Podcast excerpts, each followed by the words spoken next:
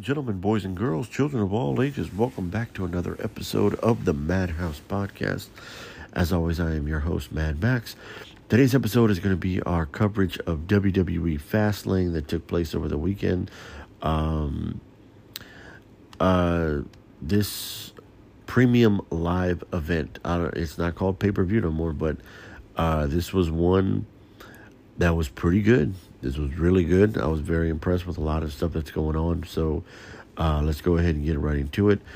Uh, the first match that they had was the Undisputed Tag Team Championship match as the Judgment Day, Finn Balor, and Damian Priest defended the titles against the team of Cody Rhodes and Jey Uso, which this was a pretty good match. And I was very surprised that we got new tag team champions. I was very surprised at how quickly that they were going to put the the tag team titles on someone like Cody Rhodes.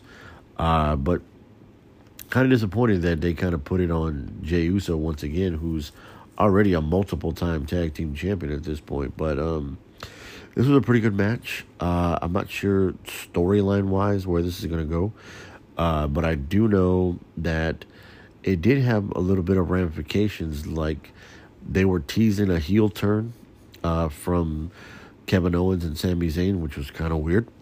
Uh, but overall, this was pretty interesting. I'm not sure where they're going to go with the Judgment Day storyline either, but this was a pretty good match. Seeing these uh, these these four guys in the ring really showed off some cool stuff. Um, they teased us a little bit uh, the Friday going into Fastlane with the Bloodline and the Judgment Day forming to take on the team of John Cena, LA Knight, uh, Cody Rhodes, and uh, Jey Uso. I'm not sure where that's going to lead to, but we'll see what happens. You know, coming into November as we got, I don't know, we got Crown Jewel, but we also got Survivor Series. So, uh, but the match was pretty good.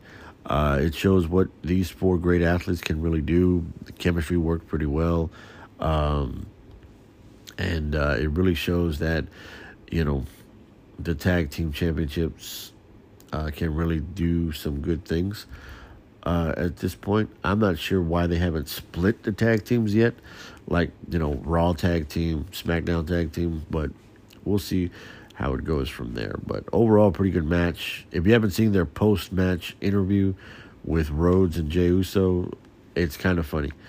It, it really is. You know, both of them seem a little bit intoxicated, but it is it's made for some great entertainment. So, uh, next up we have the um, I think this was the match I kind of checked out on. Uh, you know, meaning that was like my restroom break, or I'm gonna go get something to snack on, or something like that. And it was the it was the Street Profits match, and it was the Street Profits uh, taking on the LWO. It was Bobby Lashley, Bobby Lashley, Dawkins, and uh, Ford against Rey Mysterio, I can't even remember that guy's name, but it's like they were down a guy, and then like halfway through the match, Carlito shows up, which I thought was great, you know, to see Carlito back on the thing. But my thing is like, why don't they make Carlito like a, an active member of the roster instead of just having him come back randomly? You know, he had a, he came back at the Rumble, he came back at Backlash, and now he's coming back to fill in, but.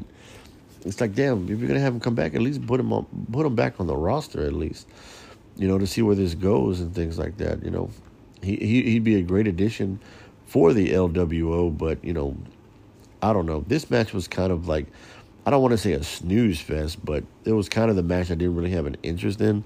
So I liked the whole, you know, team up with Bobby Lashley and the Street Profits. Um, so we'll see where that goes. That looked interesting as hell too. So overall, I, I, guess this is I don't want to say it was a bad match, but it was a match that I was uninterested in to begin with. So I'm not sure what that says about anything, but you know we'll see what happens from here on out. Uh, next up, we had the triple threat match for the WWE Women's Championship. Uh, Iyo Sky defends against um, Iyo Sky defends against Charlotte Flair and Asuka, but um, this was an intense match. I was not expecting this match to be this entertaining and this, you know, kind of uh this kind of, you know, this kind of match going to go like this. But um very impressed with uh this match to say the least. Uh I really wish I don't understand why Charlotte Flair was in the match. I understand they they needed her to kind of get like some something in there and everything like that, but my whole thing was I would have just had this be an Iyo Sky versus Asuka match.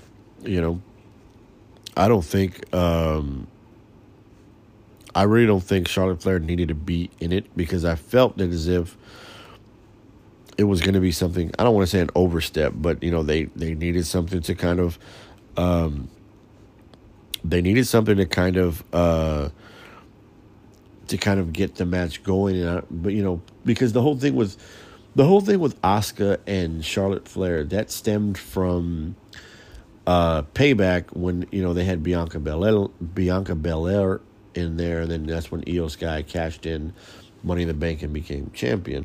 So it's like okay, I get what they're trying to do here, but I don't think they really need to do all that. But um, I mean, shit, it's a lot better than what they're doing with the Raw World Women's Champion, with the Women's World Title, with you know they they build up a great rivalry with Rhea and Raquel, but yet it gets interrupted because Nia Jax is all of a sudden back, and now we got to go through that shit again. And I don't want to get into that because that that really you know none of that stuff was on the card or anything like that. So, but anyway, the match between Iyo Sky, uh, Charlotte Flair, and and um, and Asuka was really good. Uh, was not expecting a whole lot of high spots, but there are some moments where you thought that Asuka was going to win, Charlotte Flair was going to win, and then I was very surprised that Iyo Sky, um, that Iyo Sky was the one to kind of get the pinfall. So um, it was kind of cool to see that. It was kind of cool to see that, you know, Bayley coming down there and kind of doing that whole thing. That was kind of cool. So it was all in good fun. It was a great match by all three women, uh, to say the least. So uh, big ups to all the girls uh, in the match. They put on one hell of a match, and I hope that Iyo Sky can keep this momentum and really kind of stride out on her own and kind of be the breakout star of Damage Control. So we'll see what happens. Next up, we had the the tag team match in which John Cena and LA Knight took on the Bloodline. Um, this was a pretty good match, uh, but you can totally tell that John Cena is really starting to wear down. You know, it really kind of get to the point where you're like, all right, Cena is getting to the point where he's not going to be able to do this as much because, yeah, he had he carried most. I don't want to say he carried most of the match, but a lot of the some of the big moments in the match come from him, and everything like that. But you know, the hot tag, you know, came from L.A. Knight and everything like that. I honestly didn't think L.A. Knight needed to be in the match you know, because I would have been fine with AJ Styles in the bloodline because that would have made sense. But they took him out. They had an injury angle with him. So, you know, we'll see what happens as that goes forward. LA Knight should have been in a in a bigger match. I would have had him for the US title at least, or at least for the Intercontinental title, or something along that lines. You know, don't put him in the world title picture just yet, but at least have him do something other than be John Cena's tag team partner because from the looks of it, they might be building towards something between him and Cena, kind of like they did with Theory. But you know, who knows where they go from here? Uh, Jimmy Uso and Solo Sikoa. It's hard seeing them as a tag team. It's hard. It's hard to understand where this bloodline scenario is going to go. You know, with Roman Reigns kind of being absent and whatnot. But you know, we'll see what happens. Roman Reigns is scheduled to make his uh, return to SmackDown this Friday, so we'll see where that leads and everything like that. But overall, this was a pretty good match. The, my only complaint about this match, and I got and I got to be honest with you guys, I'm not a big fan of LA Knight's finishing move, the blunt force trauma, and because it just it doesn't really look that appealing to me. You know, it, it, it really didn't. It's like a stunner, it's like a snapmare and everything like that. To be honest, it's like a lame man version of the skull crushing finale. And you know, at least the skull the skull crushing finale, that actually looks like the setup of it and the execution of it. Miz makes it look like you know a finale, a finisher. Whereas LA Knight's finishing move is like, mm, this this don't look as interesting though. It just looks, you know, un. It doesn't look like it would actually hurt somebody in a fight. That's that's my that's my biggest gripe about it. It just looks like a normal. It's like a standing snapmare, but instead of the snap part, they just run their head into the mat henceforth the name blunt force trauma. But I've always believed LA Knight's got the entire package to be the next superstar in the WWE, but I think he needs to get a new finishing move. That little elbow thing that he does when he does the L A Knight, yeah, that like that elbow. You know, I thought that was kind of that's kind of cool, but he definitely needs a new finishing move. I'm sorry, but that blunt force trauma, or at least make it look better, or more or more intense, to say the least. So, uh, that's my biggest thing about the match. The match was good. The execution of the match was really good and everything like that. But yeah, uh, I'm not a big fan of LA Knight's uh, finishing move. So there's that. And then now on to our main event. There weren't that many matches on this. Uh, there weren't that many matches on the uh, on this uh, premium live event, but the main event of the match, the main event of the night, was the last man standing match in which um, Seth Rollins defended the uh, the world heavyweight title against Shinsuke Nakamura. This was a fucking match. This was a damn good match, and I gotta say, I gotta say, this is probably the only time I probably might say this. I think the wrong person won. Uh, I don't think Rollins should have won this match because, to be honest, how much more can his body take? Supposedly he's hurt, you know, which is why he had that back brace on. And I think if anybody could make a good heel champion for the time being right now, it would be Shinsuke Nakamura. You could use that to kind of get other guys over, or to use you know different talent and things like that to kind of uh, make way for new guys to kind of come onto the uh, onto the scene and be um, and be competitors and things like that. But you know, a lot of people say, well, everybody wants Rollins to be the champion, and then as soon as he's champion, they want the belt taken off of him and things like that. But you know, the idea that Rollins is supposedly hurt, you know, why not just have him take time off? Why not just give him a break, you know, from now until WrestleMania or some shit like that, you know? You know, but you know, it's like, all right, Nakamura would have been good as the champion for now, but a good heel champion. Let him have the fall months to kind of have a reign and things like that, and then he comes back. You know, Rollins will come back or have somebody else win the championship at Mania or whatever. But you know, we'll see what happens with uh, this rivalry because it is good. Don't get me wrong the matches between the matches between uh, Seth Rollins and Shinsuke Nakamura are good. I like the story they're telling and everything like that, but I honestly feel that if if if it was time to give Nakamura a world title run, now would be the time because they totally wasted his potential the year that he won the Royal Rumble and then main evented WrestleMania against AJ Styles. They just totally threw that out the door. And like it's not it, it you can totally tell that, you know, whoever was in charge didn't like the fact that Nakamura was getting over, and then they just put him in the main event because supposedly that's what the fans wanted. But um, if you're going to make Nakamura a world champion, do it now before you know it becomes before it becomes too late. And to be honest, his time is running out. Nakamura is a hell of a wrestler. Uh, he's been around for a while. He's been around the block a few times, but you know, he hasn't had that world championship run or even a reign to say, to say the least. But if there was any time to do it, to pull the trigger on a Nakamura championship run, now would be the time. You know, especially if, if Rollins is actually hurt and everything like that. So, uh, the, I mean, because the same thing happened to you know a guy like Cody Rhodes. Cody Rhodes had all the potential, and then he gets hurt. You know, and a lot of people said the same thing. Finn Balor did the same thing. He becomes the first Universal Champion only to get hurt in that championship match and then have to surrender the title. And it's we haven't seen him. He hasn't had a, cha- a world championship run since. So, you know, we'll see what happens. The match, the last man standing match was really good. The spots, the tables, the ladders, you know, the kendo sticks, the, you know, just felt like one of those, one of those old WWE street fights. And you know, there's, there's personal vendettas in there and everything like that. And you know, a lot of moments reminded me of the Shawn Michaels Triple H non sanctioned match at SummerSlam 2002.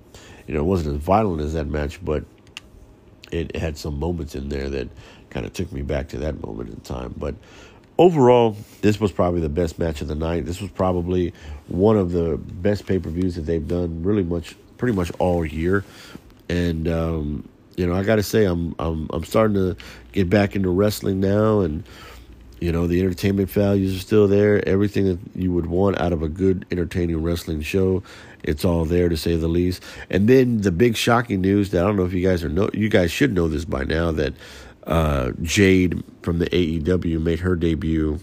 She made her debut, like her on-screen debut, at Fastlane, but she doesn't compete or anything like that. She just walks with Triple H, and then you know it's announced that she's going to make her debut onto um, on NXT, which is cool. And then another shocking news is that Edge uh, debuts uh, in AEW under the name Adam Copeland and everything like that. So it's like, damn, all these moments in wrestling, and yet, you know, it's like they couldn't do a whole lot with it. I don't want to get in more into that. I'll save that for another episode, but it's cool to see where we if where we're going to get with Jade and where we're going to get with Edge in the in the coming months. So you know, we'll see what happens in time. But Fastlane was a good pay per view. The next pay per view, I believe, is uh, is uh, Crown Jewel, which will be from either India or Saudi Arabia.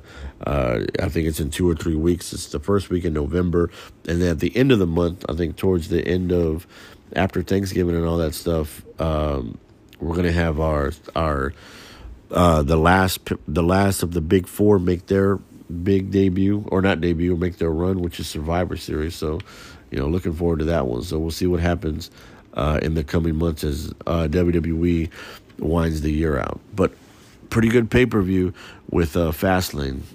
So you can't go wrong with that. But that's going to go ahead and do it for today's episode. If you like the episode, be sure to follow the podcast on all podcast outlets, whether it's Spotify, Apple Podcasts, iHeartRadio, Pandora, Google Play, Odyssey, Reddit, wherever you're getting your podcast from. Be sure to follow the podcast on all social media outlets, Instagram and Twitter, the Madhouse21.